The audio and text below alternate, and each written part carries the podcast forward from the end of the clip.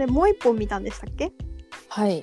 これはね、あの、ドラマなんだけど、このお正月に私、女子的生活っていううん。ドラマを見まして、ほう。これ2018年にうん。NHK で、えー全4話、うん。4週連続でね、放送されたドラマで、うんうん。あの、存在は知ってたんですよ。うんうんなんだけど、まあ見たことはなくて、うんうんで今回ちょっと見てみたら、よかった。よかった大変よかった。なんとよかったので原作の小説も読んだ。おおすごいねうん。どんな？これね、あのー主人公がトランスジェンダー女性のほうほ小川美希さんっていう人、うんうん。まあ、本名小川美希夫なんだけど、うああはいはい。で、美希っていう名前で生きてる。うんうん。ので、で、彼女の周りで起こること。うんうん。を描いてるお話って感じなんだけど、まあ、あらすじ、あらすじ言うのも難しいな。まあ、あの、全部で、ドラマの方は4つエピソードがあって、うん。本当彼女、えっとね、ドラマの方は舞台が神戸なんですよ。うんうん。原作は東京なんだけど、ほうほう。で神戸にあるアパレルブランドでミキは働いてて、うん。でその同僚の香織って女の子とかあと先輩の中村さんとかうんうん。とこう、ランチしながら喋ったり合コン行ったりはいはい。してる毎日なんですが女子として生きてるんですが、うんうん。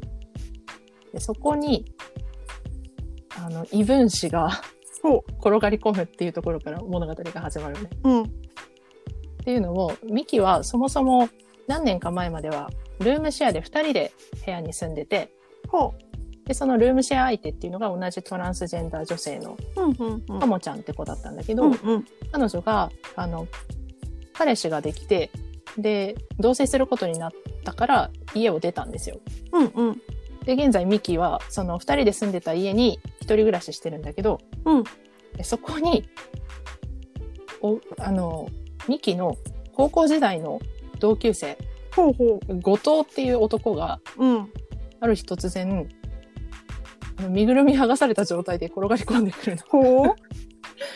ていうのも、まあ、後藤の元カノがこうサラ金で借金してて、うん。でその元カノが蒸発したと。ほで人のいい後藤は多分連帯保証人みたいなのになってしまっていたせいでう その被害を被り所持金何十円みたいな状態でうん。小川のところに来るんですよ、ミキのところに。で、もともと二人とも、あのー兵庫県内の出身なんだけど、うんうん。実家は兵庫じゃん、あ、神戸じゃなくて、うんうん。で田舎から出てきてるわけね。はいはいで、後藤としては、その借金で身ぐるみ剥がされた状態で実家に帰るのもちょっと、メンツ的に嫌だなと。で、神戸で、その神戸という都会で頼れる同級生っていうか、頼れる友達って考えたときに、あ、小川だってうん思った。と。うん。それで小川ん家に来るんだけど、うん。まあ、後藤は、小川が、あの、高校までは男性として生きてて、はいはい。で、卒業と同時というか、あの、地元を離れて神戸に出てきたところで、うん。まあ、普段の格好も女性としての生活っていうのを手に入れてるわけだから、うんうん。女性の姿の小川を初めて見るんよね。はあなるほどね。久々の再会で。うんうん。でそこで、初めは、え、小川の彼女ですか？みたいな。はいはいはい。やりとりをしながら、数分後に、え、もしかして、小川本人かっていうことに気づくんですよ。うんうん後藤っていうバカな男はですね、まあその後もいろいろとうん失礼なことを言ったりするんだけど、うん言いまあなそうなんと思うあそうそうそう。なんだかんだいあって、あの、ミキの家に居候させてもらうことになり、で、まあ、二人とか、まあ、ミキの周りで起こることを、こう、毎回、こう、なんでしょうね。解決っていうのはおかしいな。まあ、なんかヒューマンコメディみたいなおなるほどね話が展開されていくんです。うんうんうんでね、まあ、まず面白いんですよ。コメディ的要素もあって。うんうん。ただ、すごく真面目に作られたドラマだなとうんいうところが私が好きだった理由の一つで、うんうん。っていうのも、あの、まあ、ミキと後藤の友情が私は一番好きなんだけど、このうん中で。うんうん。でミキってトランスジェンダー女性なので、体は男性として生まれてうんいるんだけど、まあ、女性になりたいっていう願望がある。はいはい。で、なんだけど、あの、さっき言ったルー、もともとルームメイトだったともちゃんは、うん体が男性で女性になりたい。で、あの、恋愛対象は男性っていううん、うん。人だったのね。うんでもミキは、体は男性で女性になりたい。うんけど、恋愛対象は女性なんですよ。なるほどね。そう。なので、あの、性的思考は、まあ、レズビアン。うんっていううん。なので、後藤と同性ができるんだけど、ああ、なるほどね。そうそうそう。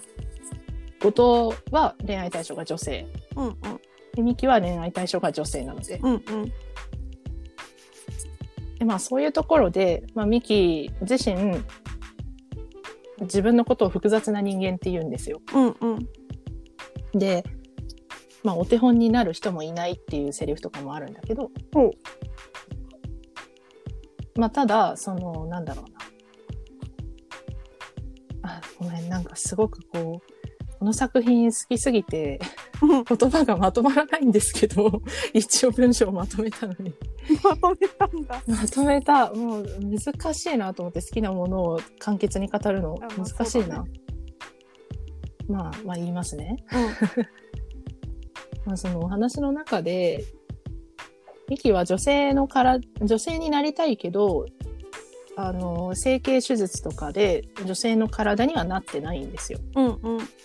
まあそれは金銭的な理由もあるし、はいはい。で、もう一つ、彼女のすごく現実的なあの考え方だな、なんかすごくこうドライすぎるほどに現実的だなって思うのが、うんうん。まあ彼女は女性と一緒になりたいわけじゃん。っうんうん。てなった時に、自分が男性の体のままだったら、その、もし家族を作りたいと思ったらうんうん子供を作ることもであきるし、あねで、まあ結婚もできると。うん。うんうん。その戸籍上も自分が男性だから入籍もできる。うんっていう現実的な面もあって、男性の体を手放すことはしてない。悩ましいね。で、そこにその女性の体にどうしてもなりたいっていうほどの執着もないって自分は言っていて、はあ。で、それが、まあポジティブに捉えると、すごくこう現代社会に沿った現実的な、現実主義的な考え方なんだけど、まあ反面、自分のことを宙ぶらりんな半端者だとも言っていて、うんどっちつかずというか、うん。うん。うん。で、その中で、あの、なんか心に来たセリフがあって、うん。で、彼女はその、同僚のね、かおりちゃんっていう女の子とよく合コン行くんだけど、ほうほその帰りにかおりちゃんと二人で話すシーンがあって、うん。まあ、かおりはかおりで、その、女性としてのさ、社会の中で生きる上での生きづらさとかはいはい悩みとか、まあもちろんあるじゃん。う。うんうん。で、そういうのを語っていて、うんで、それを聞きながら、ミキは、まあ自分はね、気楽な立ち位置だなっていうようなモノローグが入るんだけど。そのどちらにも足を突っ込まないで済んでると。男性としての生きづらさもうん。もちろんあって、で、女性としての生きづらさっていうのもみんな抱えてるけど、まあ自分は気楽な立ち位置だけど、でも時々つまらなくも思えるんだよねっていうのを彼女は心の中で思うんですよ。うん。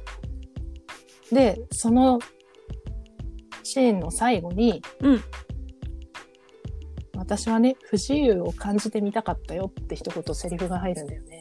モノローグで。ほう。なんかそれにね、ものすごく、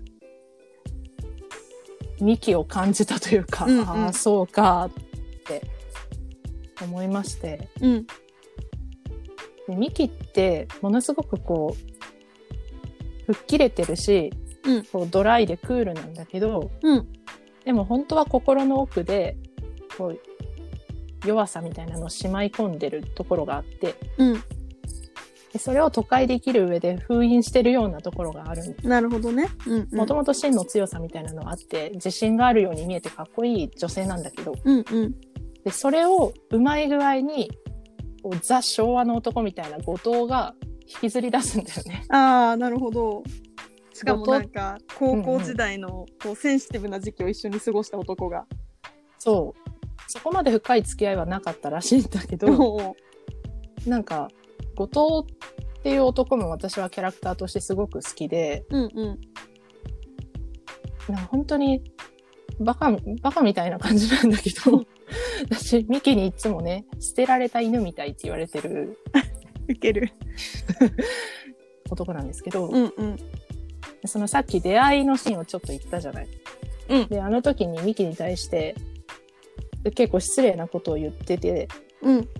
で、ドラマだと、まあ、初回とか第2回目ぐらいまでは、まあ、いわゆるこの、過去書きの普通の人間代表の立ち位置で後藤っていうキャラクター動いてるなっていう印象だったんですよ。うんうんその、なんだろうな。まあ、ヘテロセクシャルだし、うん高校卒業して進学して、そのまま都会の企業に正社員として就職して、うんうんまあ本当にこうなんだろう。過去書きの普通のうん道筋に沿った道を生きてる男。うんうん。なんだけど、そのミキとの同性、同居生活うん。の中でとか、ミキとの交流の中で、だんだんこう、理解と信用っていうのがね、うん。深くなっていくんですよ。後藤からミキへの。うんうん。で、まあ、ミキから、ミキから後藤への信用も実はあるんだけど、まあ、ミキ自身はちょっと、あの、偏屈なところがあるから、あんまり認めてはいないんだけど、うんうん。そのね、友情みたいなものが、後藤って別にトランスジェンダーとか LGBTQ に対する理解が深まったとは全く思えないんだけれども、うんうん。小川美希っていう人物に対するそういう信用がね、うん。信用とか、うん、熱さみたいなものが垣間見えるところがすごくいいなと思っていて、うんうん。でそういう青青春、昭和的青春みたいなのがまたミキを刺激するんですよ。うんうんうんそういう相互関係が大変熱くてへえいいんですよ。こうでもカロリー必要そうな映画だねいや、カロリー必要ないよ。必要ないっていうのも、うんあの、さっきも言ったけど、ミキ自身がだいぶ吹っ切れてて、いやなんかそこねまだねわかんわか多分ね見なきゃわかんないんだよね。一番大変そうなさ大変そうだって思っちゃいそうなポジションじゃん。ああ、あ、でもそれは、あれかも。このドラマの面白いところでもあるんだけど、うん。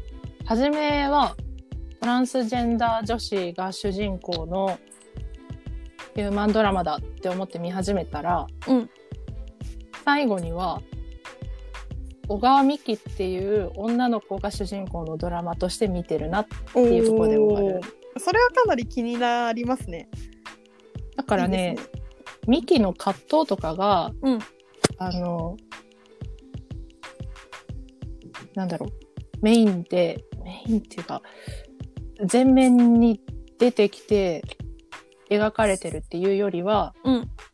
ミキ、ななんだろうな、どっちかっていうと、こう、世間の不条理とか、本当に、いろんな人が経験してきたような、あの、生きづらさみたいなのをミキがぶった切っていく話なんだけど、ほうほうほそれって、彼女自身のセクシャリティとか、うん。ジェンダーっていうものが、特別聞いてるかって言われたら、うん。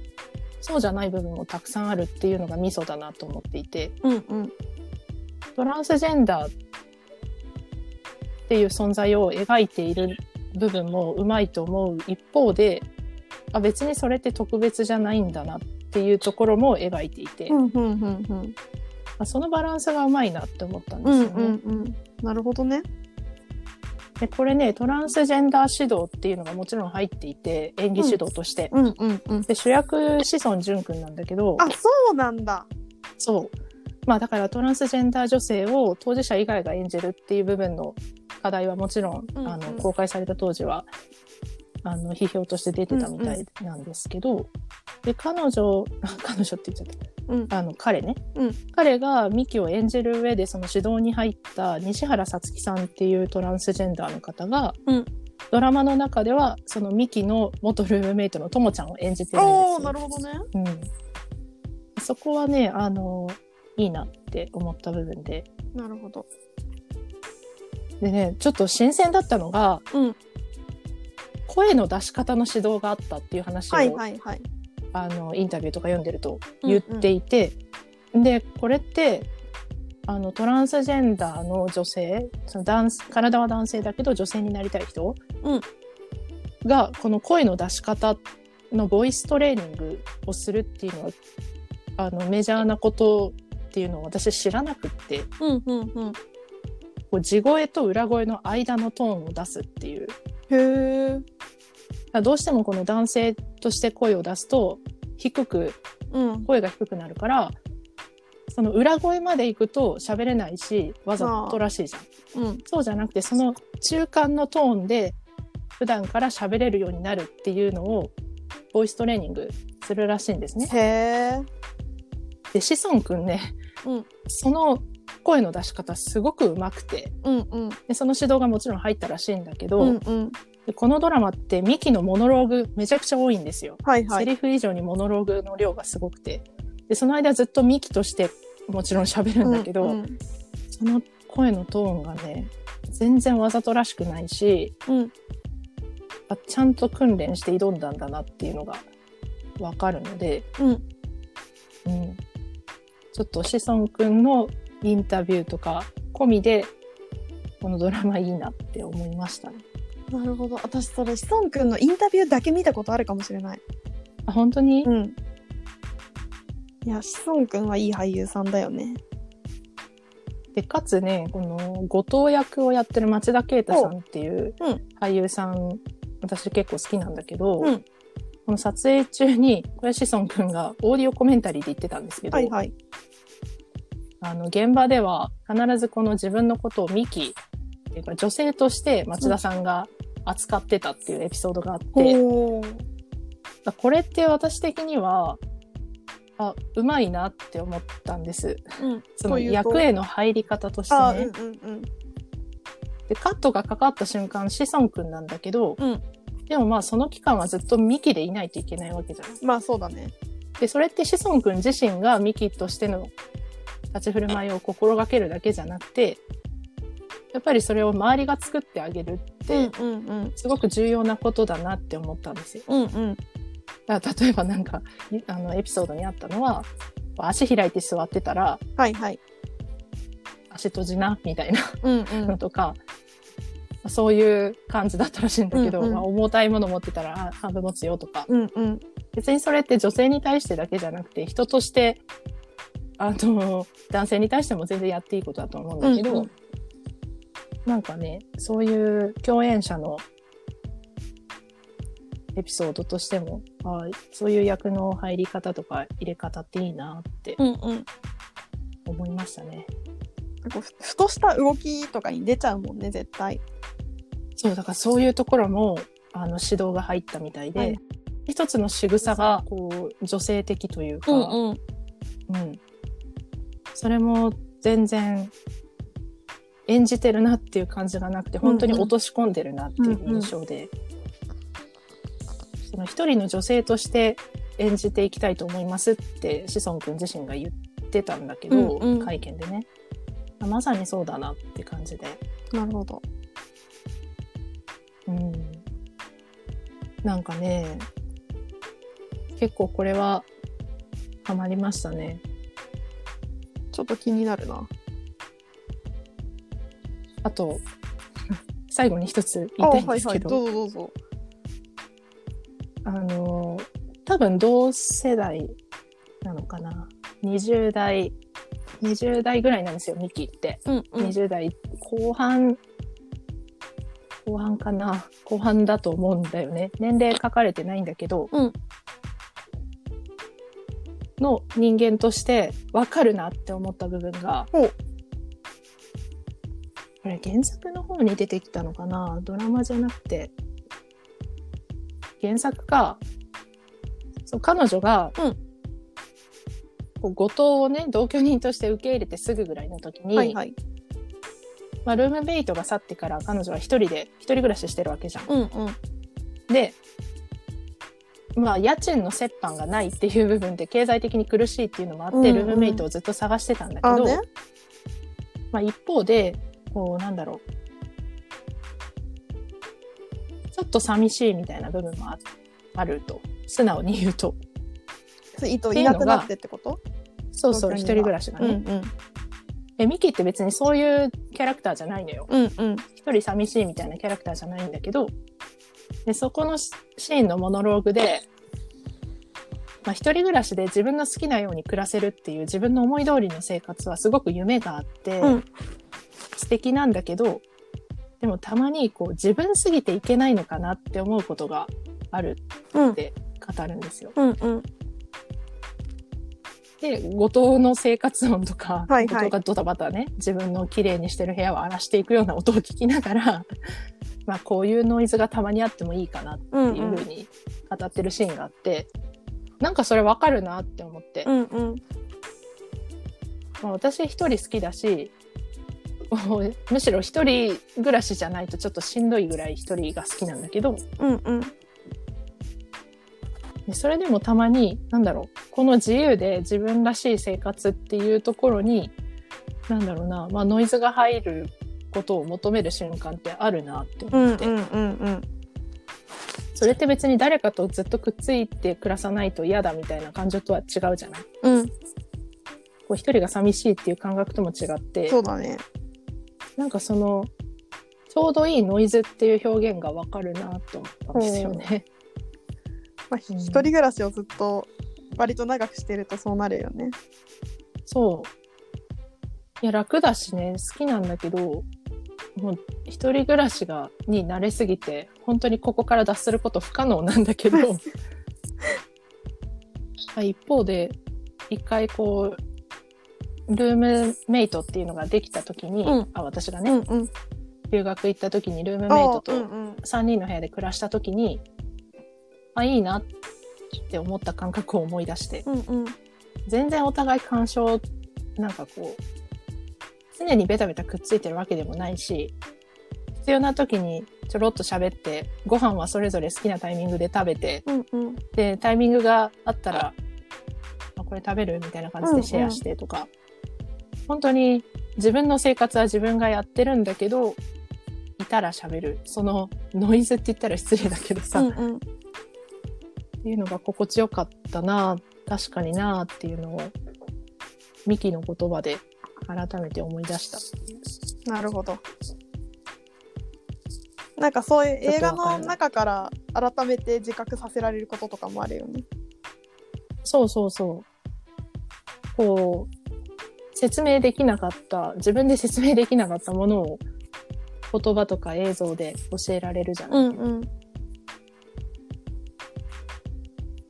なるほど。だから好きですね。まあこれドラマなんで、うん。4つエピソードあるからあ、4 4話エピなんだけドなんだ、。うん。どこで見たの、はいネットフリックスにああ、あります。そうなんだ。それはハードルが割と低めですね。まあ DVD 買っちゃったんですけど。マジか。いや、オーディオコメンタリーって言ってたから、うんって思ったんだよね。そう。どうしてもこの、試写会後の会見とか、うんうんオーディオコメンタリーが聞きたくてんうん。買っちゃいました。いいですね。原作もおすすめです。了解です。ではでは、この辺りで。はい。ご清聴ありがとうございました。